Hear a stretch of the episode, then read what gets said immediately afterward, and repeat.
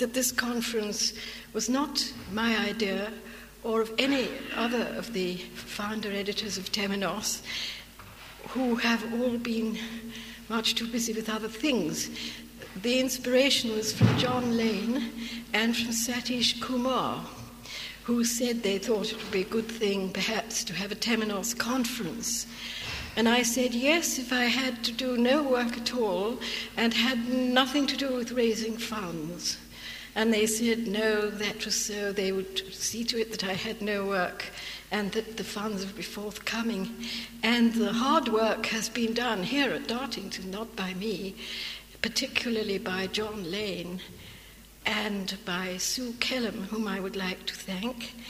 And um, all we have had to do is to be here and a few of us have been writing papers until rather late into the night, uh, or rewriting papers rather late into the night. So it is quite extraordinary that this has come about by a tremendous piece of organization by John and Sue Kellum, whom I must thank before saying another word of any kind. When in 1980, Keith Critchlow, Brian Keeble, Philip Sherrard, and myself decided that the desperateness of the present situation called for a review of the arts, grounded not in fashion, but in first principles, we cast our first issue of Temenos into what we thought was a void. Instead, we found that in affirming that the arts are the proper language of the imagination and that all other uses to which art forms may be put are incidental to this, we found that we were giving form and expression to thoughts many shared, and from what had seemed void, answering responses came. Now, as we prepare for our eighth issue, we have come to think of Temenos less as a publication than as a living network. You who have thought it important to come to our first conference are Temenos, and not only the many past and future uh, con- contributors whom we are glad to welcome, but no less those readers and, and subscribers who have supported us hitherto. That living network is worldwide, not because it is our policy to be international but because the themes with which we are concerned are universal. The mundus imaginalis, the kingdom not of this world, knows no frontiers in time or space. The materialist view, still current in our world, equates reality with the external world of matter, whatever that is, with mind as its passive mirror. Sacred tradition, in contrast, holds the contrary view that imagination is the living agent of which external nature is the mirror, and is thus an ever active power of spiritual regeneration in every age. Blake understood the imagination to be not merely a mental gift some possess while others do not, but the human existence itself, the true man, the divine humanity, the universal, ever living self present in all. It is the imaginal world, the living and eternal world of the imagination, that Holy Land, which is our concern.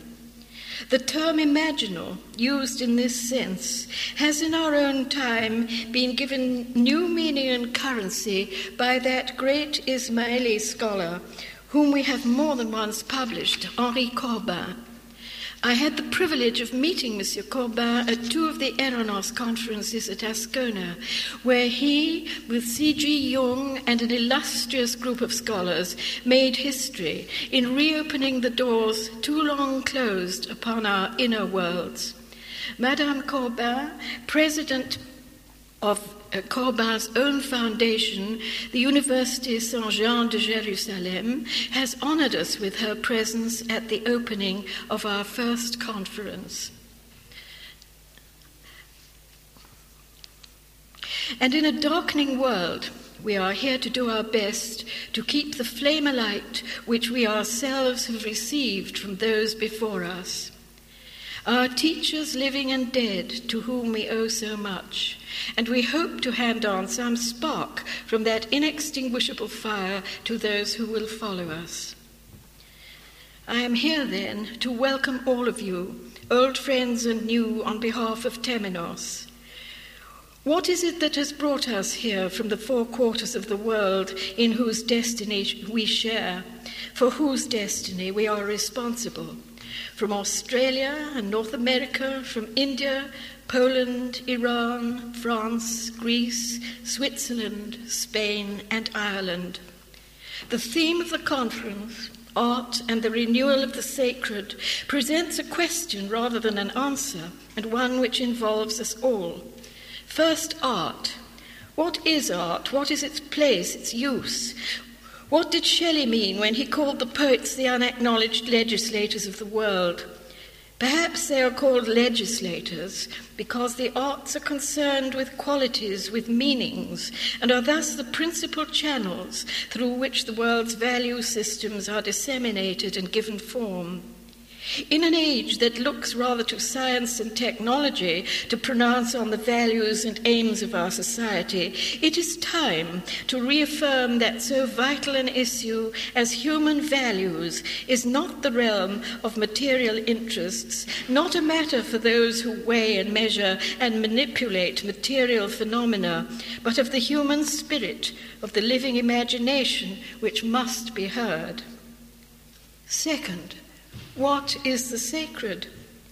In terms of secular materialism, the word sacred is meaningless, for it is immeasurable. It belongs to the invisible order of meanings and values. The sacred exists only as an experience, an experience to whose reality countless generations from time immemorial have testified, albeit the word does not appear in the vocabulary of our secular society in a world in which nothing is sacred. The sacred belongs to the order Coleridge describes as facts of mind, a reality whose doors are closed by the materialist premise which equates the real with the measurable and the utile. It was D.H. Lawrence who declared that knowledge is an experience and not a formula. And it is the task of Temenos to reclaim for the human spirit the primacy which a secularized science has too long denied it, thus denying the soul the use of its wings and compelling us to walk only on the ground. The experience of the sacred is something immeasurable, which may, we may nevertheless know, perhaps the supreme human knowledge. And what of renewal? The word, the prefix re, implies a continuity, not an innovation, not some novelty of the art market or some evolutionary breakthrough, Nothing different from what has always been and always will be. Nothing to shock or impress, but perhaps a reopening of that treasury of things new and old from which all ages have drawn, but to which our own world seems to have lost the key.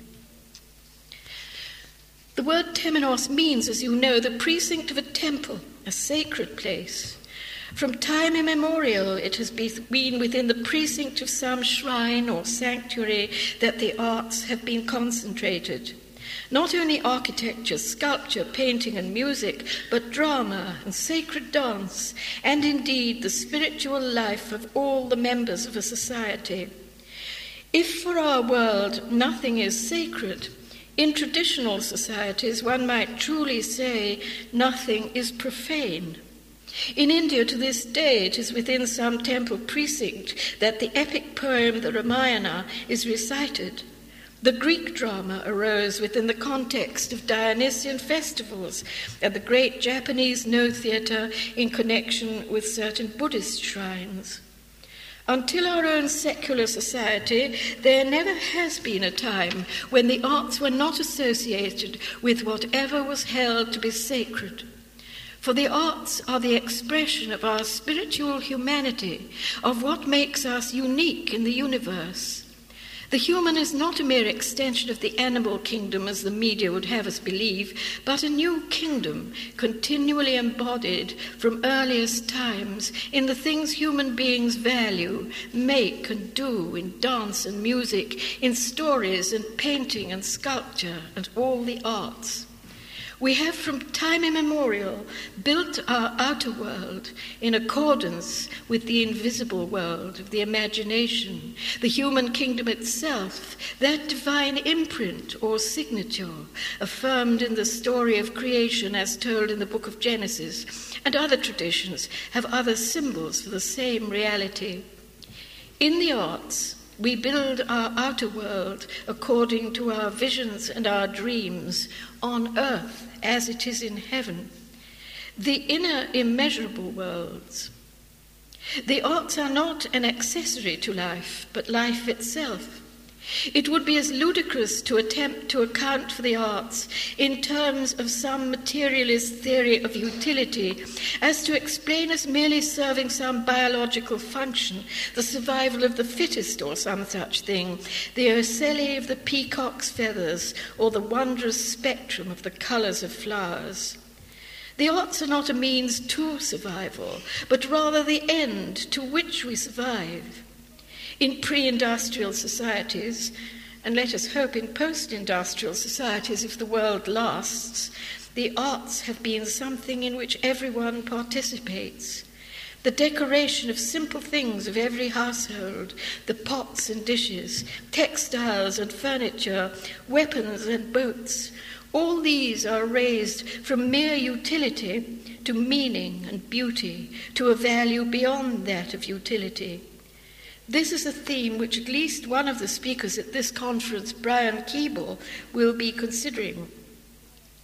Laurens van der Post, who would have been with us at this conference but for other commitments, would have spoken on behalf of that earliest of human races, the African Bushmen, who left their signature on sacred rocks and mountains, like the Aborigines of Australia and the native races of America, and the people who painted the animals of the caves of Lascaux in the Dordogne.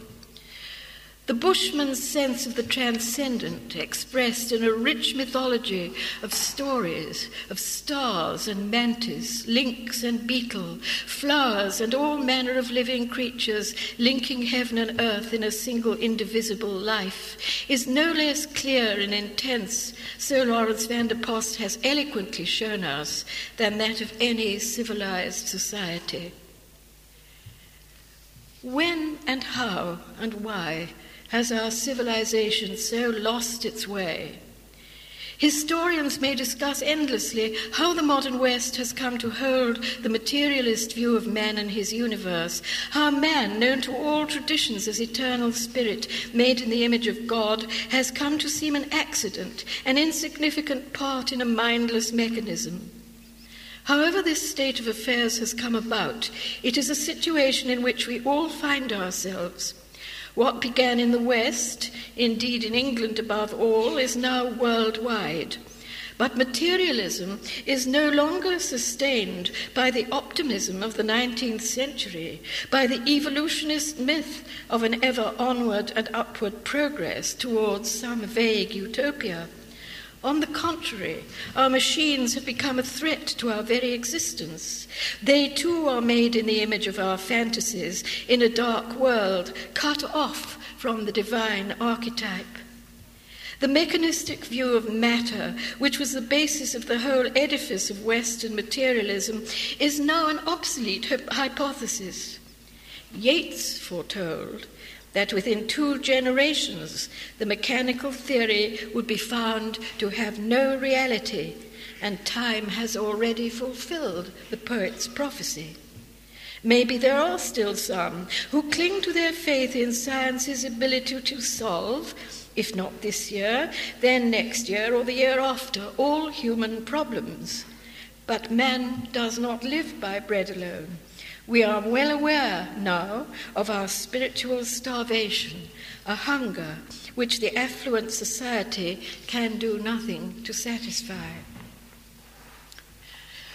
Meanwhile, traditional landmarks have been swept away, and the secularized institutions of our society cannot replace for us those structures and frameworks which in the pre industrial world sustained the inner life of our ancestors by means of value systems expressed both in teachings and in works of art. Such forms give coherence to the inner universe of whole societies Many now are looking for some way of reaffirming the sacramental in life because it is in our nature to seek expression and fulfillment for what is in us. But where now shall we find those life giving springs? For many, the churches no longer provide that sacred source and seem curiously beside the point. And if the art forms of any religion are a measure of its spiritual vision, there is little in the reformed liturgies or in the religious art of the present time to kindle the heart or enlighten the mind. The temenos is no longer to be found there. Time flows only one way, and whereas the source is timeless, present everywhere and always, temporal institutions and civilizations have their beginning, flowering, and end. Some would say that every religious tradition, inspired as these have been by some timeless vision, may always lead us back to that source if properly understood. Others would recall the words which uh, Jesus spoke about not putting new wine in old bottles. And for many of us, this predicament is painful and hard to resolve. Then there are those who would like to see art as a substitute for any spiritual tradition. Blake proclaimed a religion of the imagination, the divine vision, the inner light. The disciples of Jesus, the imagination, he declared, are all artists. Painting, poetry, and music, man's three ways of conversing with paradise that the flood did not sweep away. The flood of materialism already rising in Blake's day, Yeats's formless, spawning fury of what he calls the filthy modern tide. Yeats identified Blake's imagination with the self of the Upanishads. He too followed the religion of art, philosophers and theologians offering, according to Yeats, only some help. Both poets acknowledged the sacred source, the Holy Spirit within.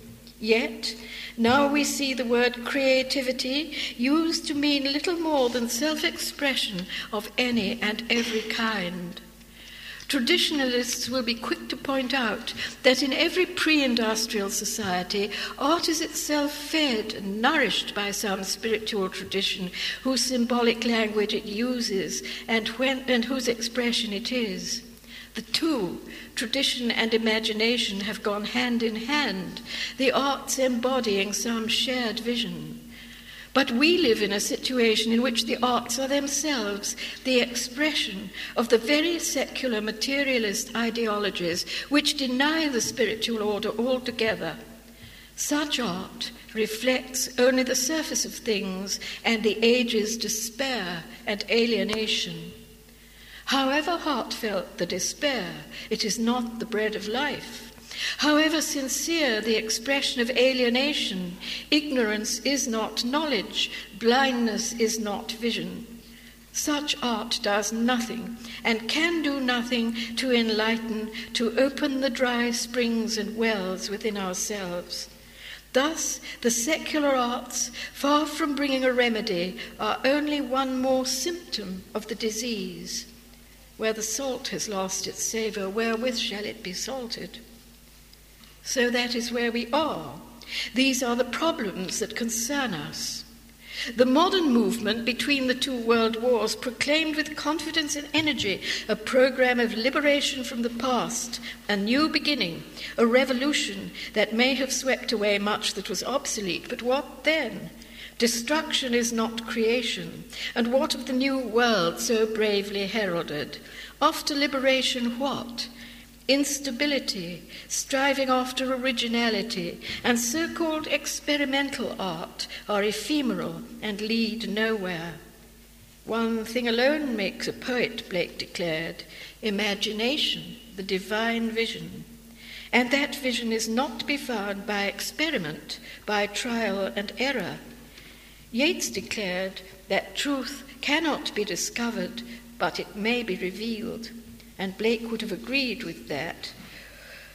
For he wrote, Some people flatter themselves that there will be no last judgment and that bad art will be adopted and mixed with good art, that error or experiment will make a part of truth, and they boast that it is its foundation. These people flatter themselves. I will not flatter them.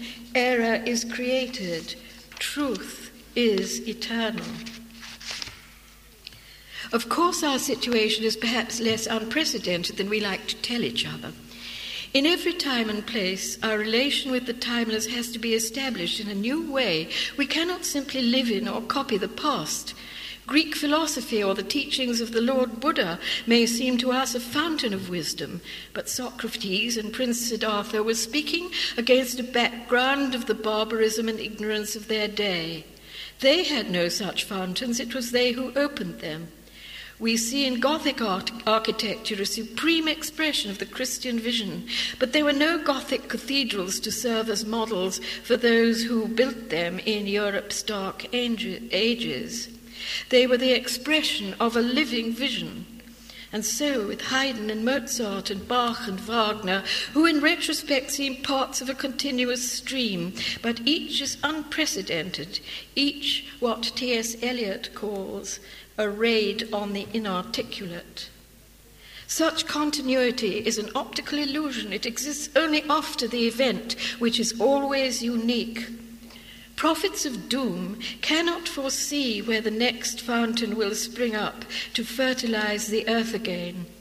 Looking back on my own lifetime, to name only poets, the springs of imagination have not failed.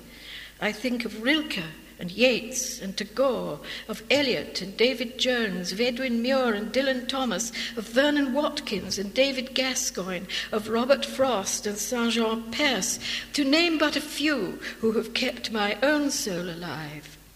It is an awesome moment when we look round and realize that all those great figures of our youth have left the stage and we have to play our part we are the living generation who has to carry the eternal flame, and we are bitterly aware of our shortcomings. Yeats's symbol of that flame was a candle in a wave, always about to be extinguished, and yet burning on.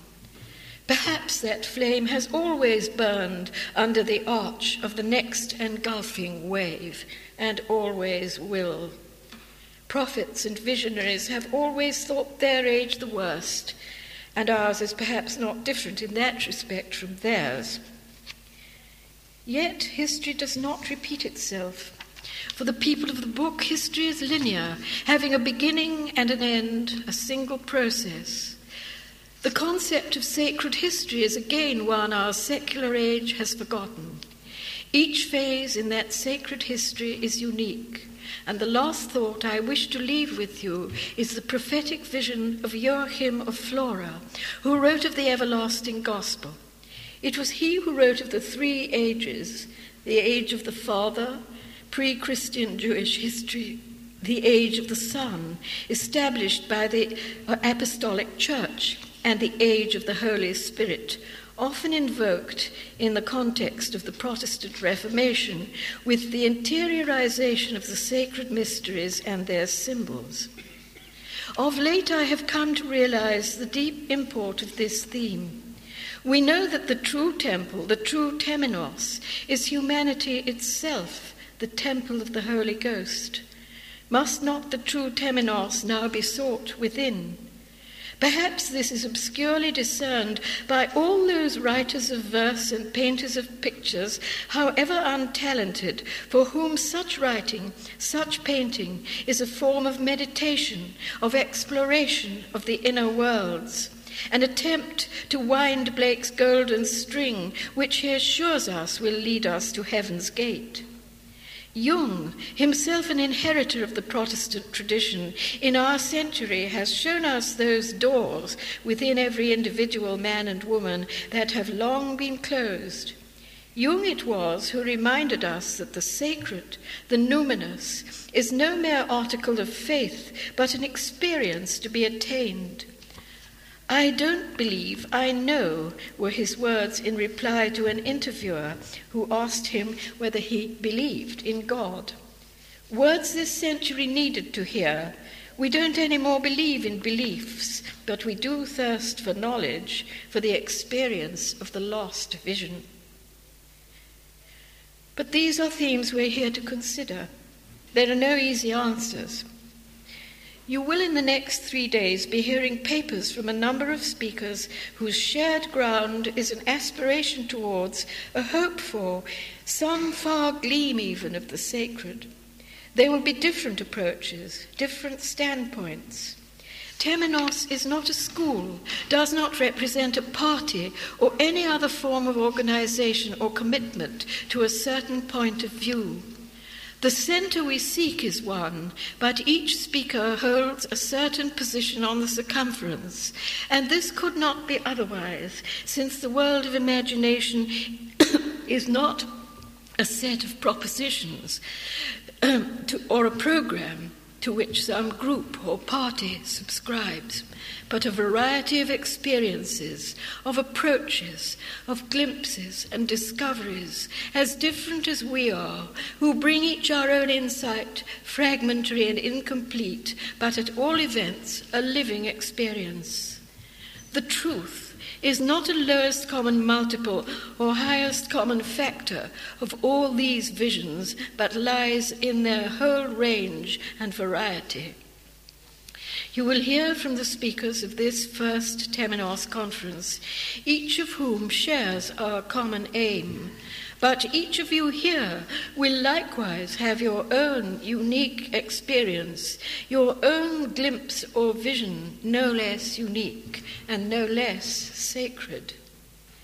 To the experience of the sacred, none can lay exclusive or dogmatic claim any more than we can to our sight of the one sun each sees with different eyes. We have arranged that on each day we shall consider one of the three principal relationships in which we stand to our universe. On the first day, we will be considering mankind's relation with the transcendent. On the second day, the human scene. And on the third day, our relationship with nature.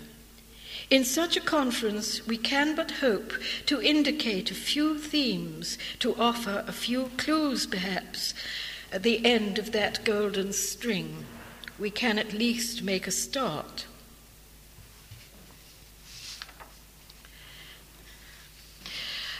Besides John Lane and Satish Kumar, I wish to thank a number of people who have helped in various ways with this conference. First of all, the Dartington Hall Trust for making available to us this beautiful and world famous hall and accommodation. And there are, besides, three sponsors of the financing of the conference whom I must also thank. First, Mr. Maurice Ash and the How Green Trust. Maurice Ash and his late wife Ruth, daughter of Leonard and Dorothy Elmhirst, have been the moving spirits of Dartington and all its rich achievements in support of the arts and education for a number of years.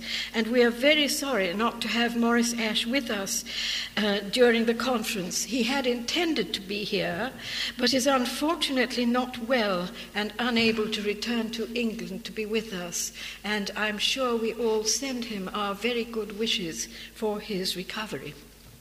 Second, the Gulbenkian Trust, also represented by the director of the trust, who has gone out of his way to be with us, Mr. Kim Taylor. And third, the Eleanor Barton Trust. Ideas are all very well, but financial support is a living expression of generosity. And one other, uh, one other generous gesture, not financial this time, has also been shown us by Mr. Gerard Casey, who is going to present to everyone attending a copy of the novel of his late wife, Mary Casey, entitled The Kingfisher's Wing. And you may wonder why. until I tell you that Mary Casey, who was the daughter of the youngest daughter of the brilliant Powys family, which included T.F. Llewelyn and John Cowper Powys, and she has written this novel, which is in fact a fictional life of Plotinus. And for how could any conference on the sacred and on the meaning of the arts not in Europe owe a debt to Plotinus, the father of Neoplatonism, which is the true religion of all poets and artists and has wound its way inside and outside Christianity from the third century when Plotinus taught in Alexandria to the present time, the time of W.B. Yeats, who chose Plato and Plotinus for a friend. And so we are extremely grateful to Gerard Casey. The novel isn't yet ready. We all know what publishers are. Some of us who are publishers know why and that is also the case, but it will follow, and it seems to me that it is a most extraordinarily generous gift that he has. Uh, done in making us this gesture. Now, tomorrow I will be your chairman to introduce our speakers, and on the second day, my old friend poet and Professor Robin Skelton of Victoria University, Canada, founder editor of the Malahat Review, who has crossed the Atlantic in order to do so. And on the third day, John Lane. Uh, but there are also other things besides lectures. You will find in the, uh, what is it called, the cafe, uh, the, no, there's an exhibition of paintings. It's just five minutes' walk across the road of artists who either have or will be uh, represented in some way in Temenos. There are the beautiful paintings of the collection of Dartington Hall, which includes work by Rabindranath Tagore, by Winifred Nicholson, by David Jones, paintings by John Lane, the present uh, director, and some by uh, artists who have lent their work, who have contributed to Temenos, Thetis Blacker, um, Jan Lewitt, uh, Keith Critchlow, and uh, you will be able to see that there is work being produced at this time which is neither reductionist nor despairing nor nihilistic. This very lovely small exhibition. And in the, you may be surprised to see in the program meditation at 7 a.m. Uh, this does not mean that there is any obligation to meditate at 7 a.m., and some of you may wish to do so in privacy. But for those who wish to meditate in a group, Satish Kumar has said he will be in the solar room at 7 a.m. Uh, he, I don't suppose he'll find himself quite alone, but uh, that is, that is something you may or may not wish to do. And also, I've had a message that Penelope Neil Smith has offered yoga at the same hour, 7 a.m., at the Postern before breakfast. And if anyone staying at the Postern wishes to take part, will they contact her? And of course, in the evenings, we are going to have various forms of the thing itself uh, on the last evening, there will be a reading of poetry. Tomorrow, uh, Santosh Pal, who is not only a scholar but also a dancer of the Indian classical dance, will dance, and Teresa O'Driscoll will sing Irish songs. And tonight, we are going to experience something far better than words, and that is music. And Mr. Toshikazu Iwamoto, the Japanese flautist whose work may be familiar to you, has kindly consented to play to us on the Japanese flute, whose sounds will presently transport us into the world of imagination itself. Thank you.